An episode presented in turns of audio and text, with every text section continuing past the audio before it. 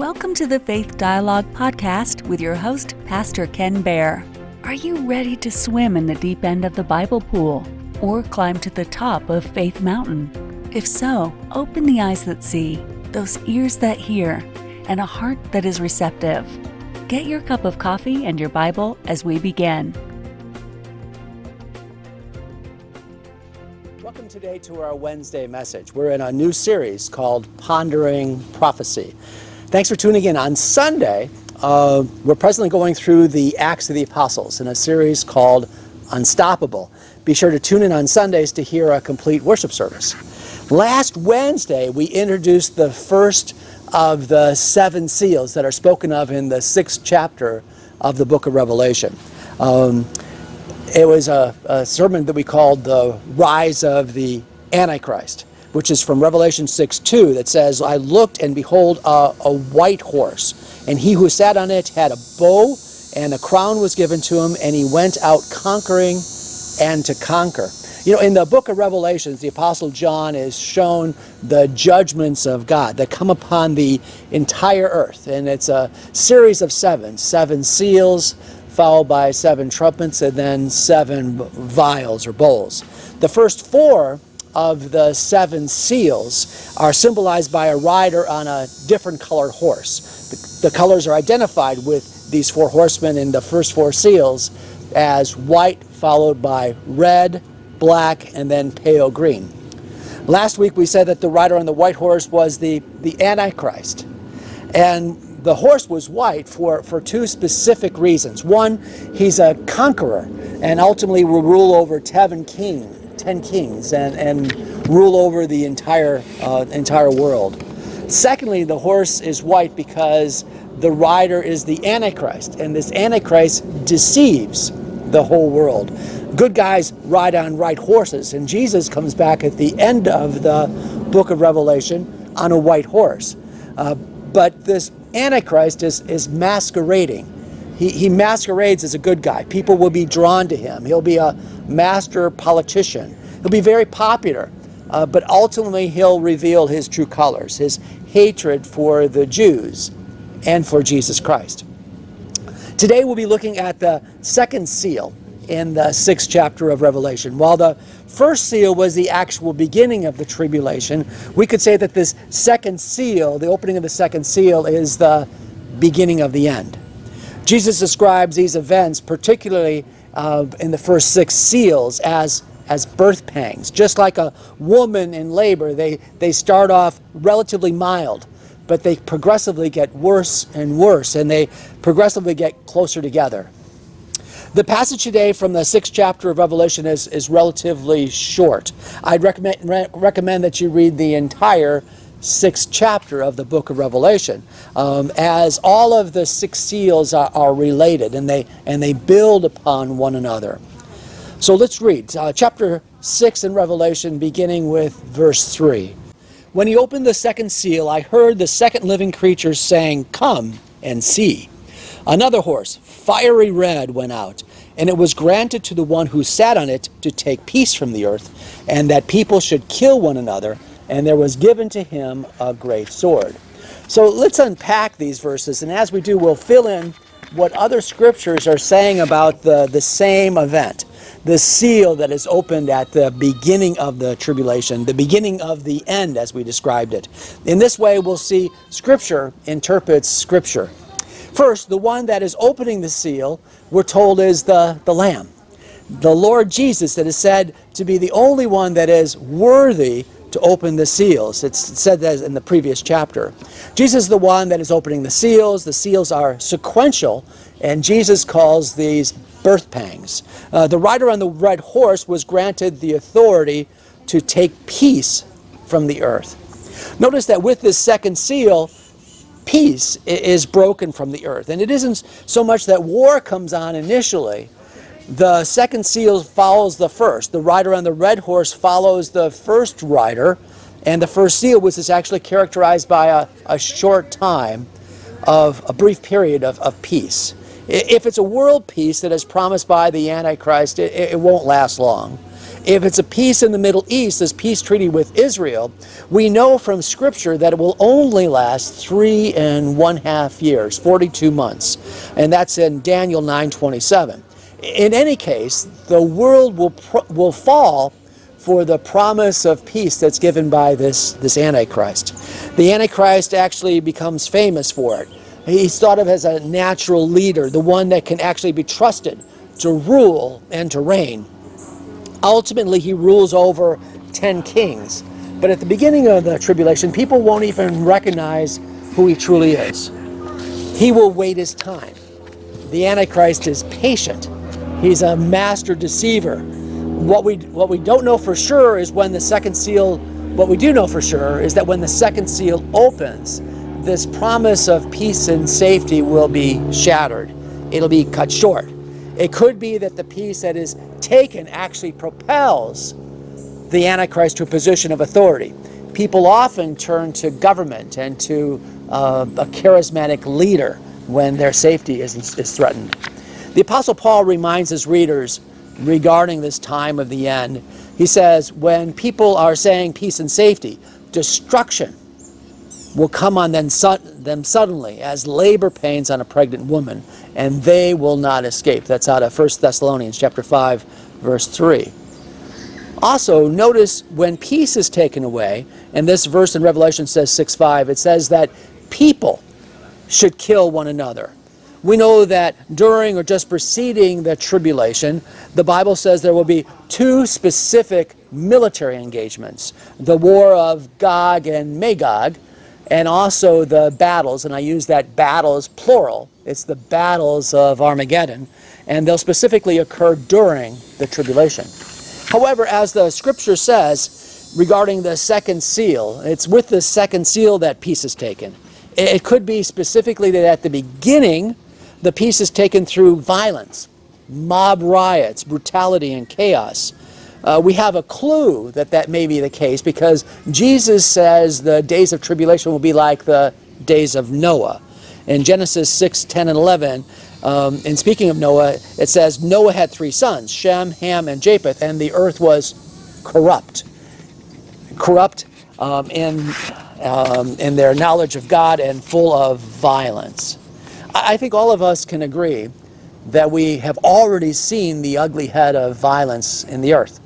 Not that this is an indication that the tribulation has already begun.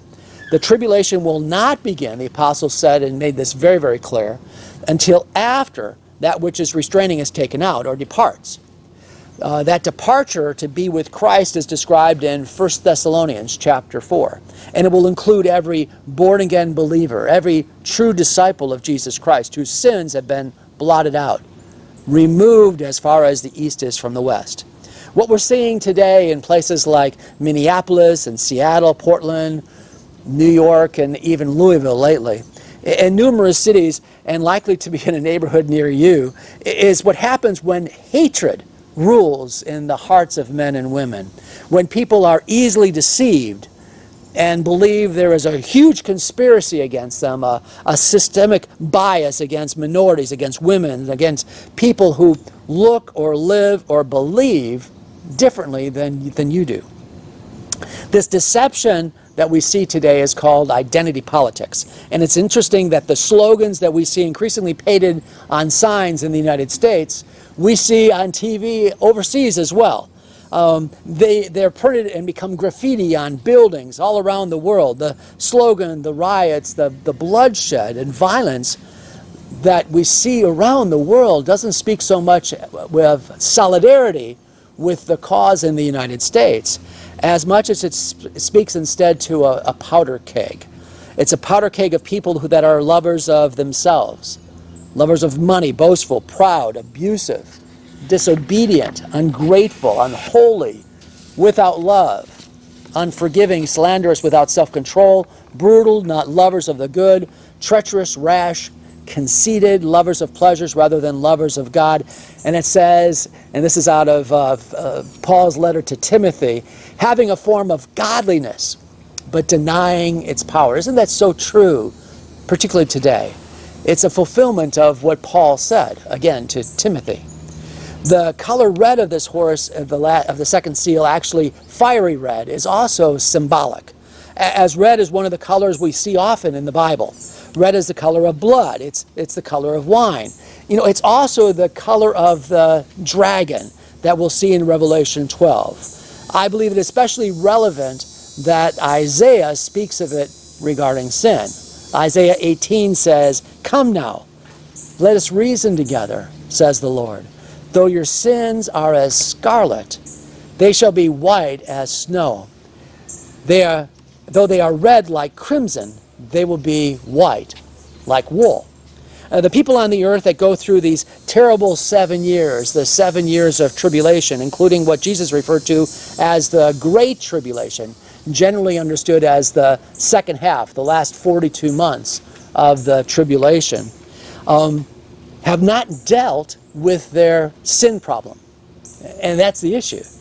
There's a remedy, and that remedy is Jesus, but the unbelieving world, the tribulation is when God's judgment is being poured out on the unbelieving world, always with the promise that people can repent and that they too can believe and be saved.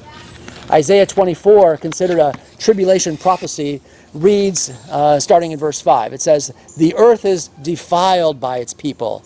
They have disobeyed the laws, violated the statutes, and broken the everlasting covenant. Therefore, a curse consumes the entire earth. Its people must bear their guilt. Therefore, earth's inhabitants are burned up, and very few are left. God has ruled.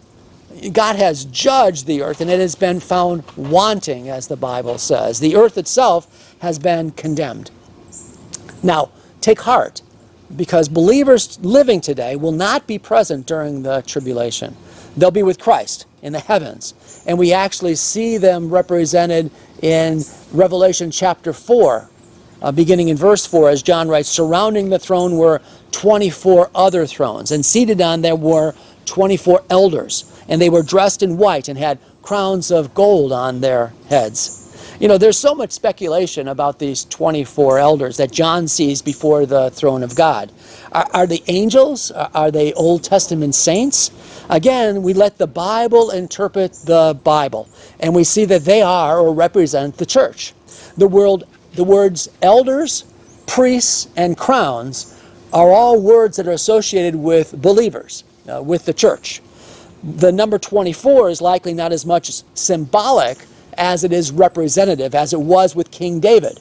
King David established 24 priestly divisions and 24 Levitical divisions to serve in the temple.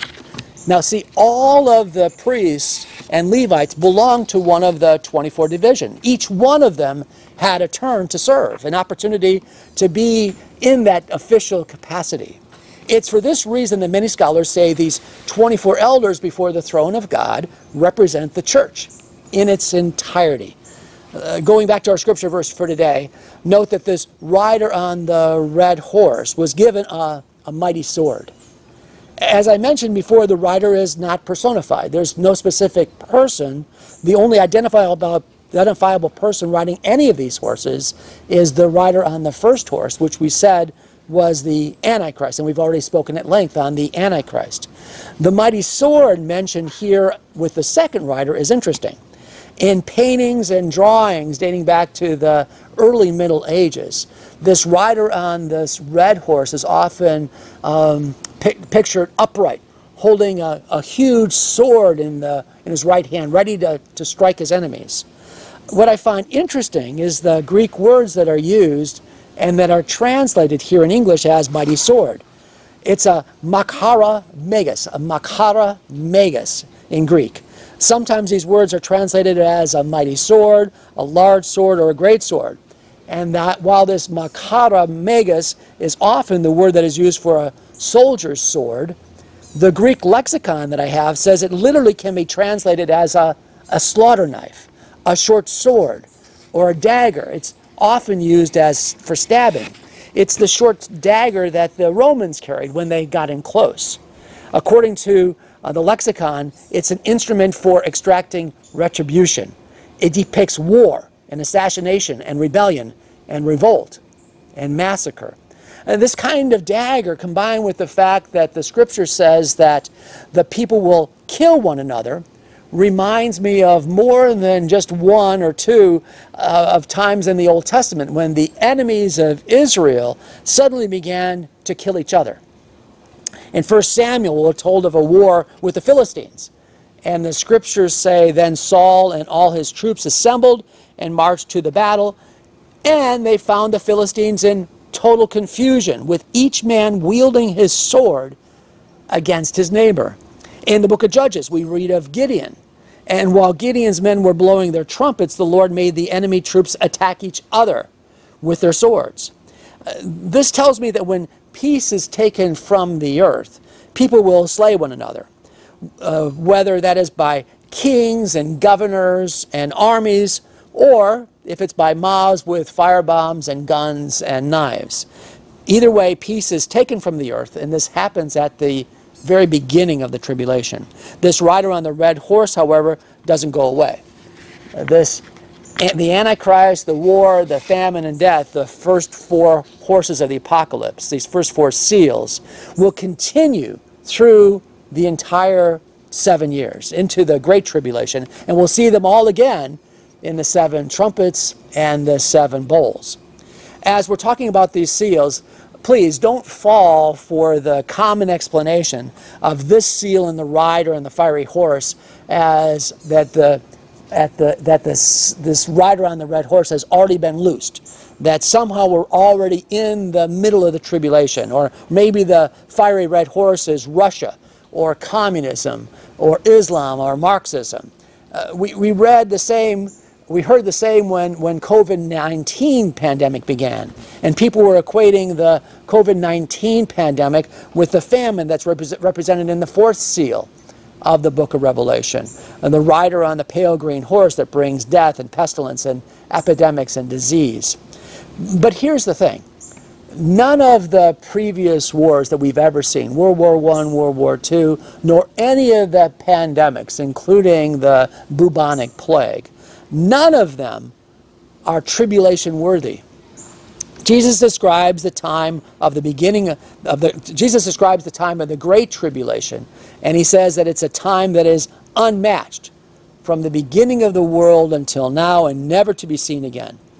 Jesus even says in Matthew 24 verse 22 that if these days meaning the tribulation had not been cut short nobody would survive. In our remaining time, I do want to relate to you what the Bible says about one specific war uh, that's coming, and I mentioned it earlier. While we have already described that the second seal represents taking of the peace, and that it could be through um, civil unrest, mobs, and riots, it's off, often and typically described as war. In fact, in order to be tribulation worthy, we really need to see a, a very large scale conflict, a massive outbreak of nations against nations, and nations aligning themselves against a common foe. Interestingly, the Bible speaks of a specific war, a specific gathering of nations that happens in the end time. I'm referring to what is spoken of by the prophet Ezekiel and it's commonly known as the War of Gog and Magog. That's in Ezekiel chapters 38 and 39. Let me read from the beginning of chapter 38, and then we'll take some time to talk about the events and what scholars believe are the nations that are involved in this, this war.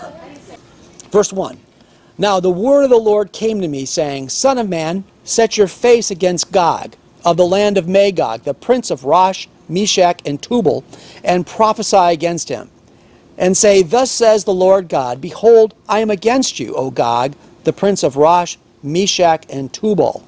So let's let's pause there. The wording, especially if you've read this this through for the very first time, uh, may be unclear.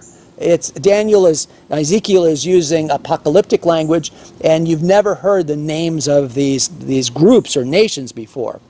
We do know, however, that whatever these nations are planning, uh, God is against it. It says that right at the very beginning. Now, scholars have been able to identify these uncommon names. First of all, the word Gog is, uh, refers to a ruler, a prince. like a king. Uh, it's not a nation at all.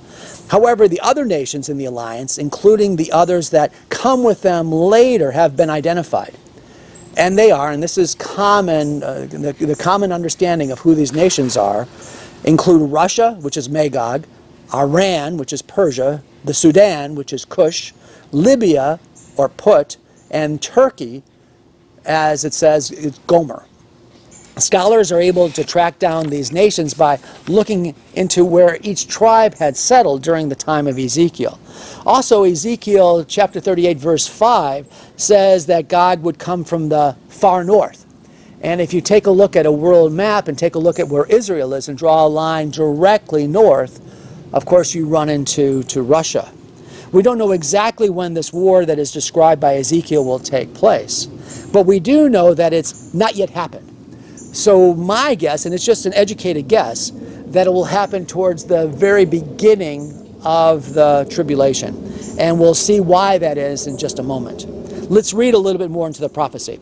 Verse 4 says, I will turn you around, put hooks into your jaws, and lead you out with all your army, horses and horsemen, all splendidly clothed, a great company with bucklers and shields, all of them handling swords. Persia Ethiopia and Libya are with them, all of them with shield and helmet. Gomer and all his troops, the house of Togarmah from the far north and all its troops. Many people are with you. Prepare yourself and be ready, you and all your companies that are gathered about you, and be a guard for them. After many days you will be visited. In the latter years you will come into the land of those brought back from the sword and gathered from many people on the mountains of Israel, which has long been desolate. They were brought out of the nations, and now all of them dwell safely. You will ascend, coming like a storm, covering the land like a cloud, you and your troops and many people with you. So let me summarize. Let me give you a, a Cliff Notes version of the war. Remember the Cliff Notes? A Cliff Notes version of this war. It's alliance of nations. Russia, Turkey, Iran, and the Sudan decide to come against Israel. Uh, this prophecy says that this is in the latter years when Israel has been regathered, when the land is no longer desolate, where they dwell in safety, when these nations all come against Israel. While there are nations today that have pledged to defend Israel, they've signed a mutual defense pact Israel here is on their own. Notice in the next verse that there are some nations that object, but it's words. It's not might. Verse 13 says, Sheba, Dedan, the merchants of Tarshish, and all the young lions will say to you, Have you come to take plunder? Have you gathered your army to take booty, to carry away silver and gold, to take away livestock and goods, to take a great plunder? Now, these nations, Sheba, Dedan, are referenced in the Bible. We know who they are. These are the names of the great grandsons of Noah. And for centuries, people known as Sheba and Dedan were a, a, wandering people, a nomadic people, migrating back and forth along the deserts of Arabia. Scholars identify Sheba and Dedan as the area of Saudi Arabia, likely including other countries of the Arabian Peninsula, like the UAE, that in September of 2020 has just signed a peace treaty with Israel. People that read Bible prophecy have often asked Is the United States in, in the book of Revelation? Is it included when we take a look at the end times? And that's a, and that's a great question. The, the United States today is not only a world power, but it's the preeminent world power. However, most conservative Bible scholars, meaning that they take the Word of God and what it says literally. Um, most of these scholars agree that we don't see a, a major role in the United States in the Bible. From my perspective, it's likely a result uh, of millions of patriotic, flag waving Christians being taken up to heaven in the rapture just prior to the tribulation. Thinking, uh, think what that would do uh, to the relationship between the United States and, and with Israel. But of course, this is just speculation. However, we may see a possible reference for the United States um, in verse 3. It says, The merchants of Tarshish and all the young lions.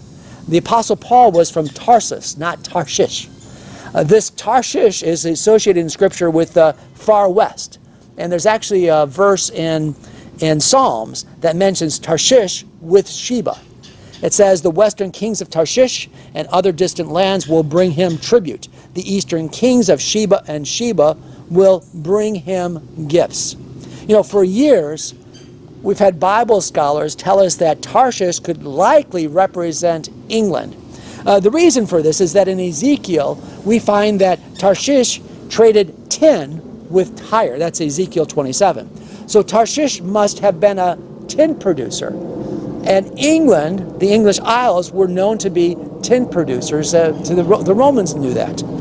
The verse says, and all the young lions. England has been represented as a lion uh, for centuries.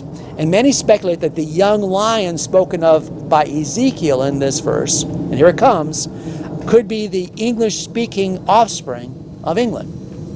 That includes Canada, the United States, Australia, and New Zealand. Interestingly, all of these countries are presently friends of Israel. However, in this prophecy, notice they object, but they don't lift a finger.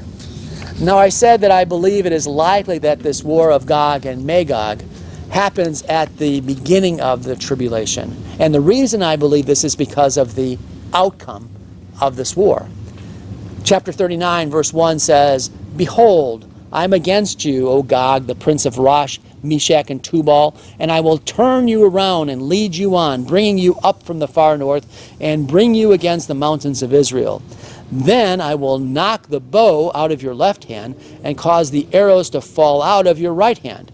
You shall fall upon the mountains of Israel, you and all your troops and the peoples who are with you. I will give you to birds of prey and every sort of the beasts of the fields to be devoured. You shall fall on the open field, for I have spoken, says the Lord God. And I will send fire on Magog and those who live in security in the coastlands. Then they shall know that I am the Lord. God does it. God fights the battle for Israel. God does it all by himself. Verse 3 says, Then I will knock the bow out of your left hand and cause the arrows to fall out of your right. Now, this could refer to a massive failure the inability to launch their weapons and all of their armies perish on the hills of Israel. Uh, that word, by the way, arrows, is just a word that means anything that flies like a missile. At the end of this prophecy, Ezekiel makes reference that the people recover the shields and bucklers, the bows and the arrows, the javelins and spears, and they will make fires. In essence, Israel will recover the implements of war and turn them into to energy for seven years. Now, if Israel is using these recovered implements of war for fire or energy for seven years, there just happens to be seven years between the beginning of the tribulation and the end, the second coming of Jesus. Now, this is the time of, of Jacob's trial. Also, notice the very last verse I quoted. It said, Then they shall know that I am the Lord. You know, the nation of Israel needs to know the Lord. This deliverance in the last days opens the eyes of people of Israel, and their hearts become tender. During the tribulation, many in Israel will die, but at the end, all that remain will be saved. And Paul says that in Romans chapter 11, verse 27. You know, my friends, we are, we are close, very close to the beginning of the end. I'm, I'm not setting a date, I'm not an alarmist. I'm just telling you that we're seeing the nations, the technology, all of the signs that speak of the end of days coming into focus. It's like one large jigsaw puzzle that's missing only a, a few pieces before it's complete. Don't let your ears not hear what the scriptures are saying clearly. Today is the day of salvation. Open your heart to what God is saying to you. The book of Hebrews says in chapter 3, verse 7 and 8. Today, if you hear your voice, if you, today, if you hear his voice, do not harden your hearts as in the rebellion. Let's pray. Father God, we want to thank you, Lord, for the scripture verses that clearly speak. You've been listening to Faith Dialogue with Pastor Ken Baer, recorded live at Celebrate Seniors, a ministry of faith dialogue. You can listen to or watch all of the recordings at Faith Dialogue by going to www.faithdialogue.org.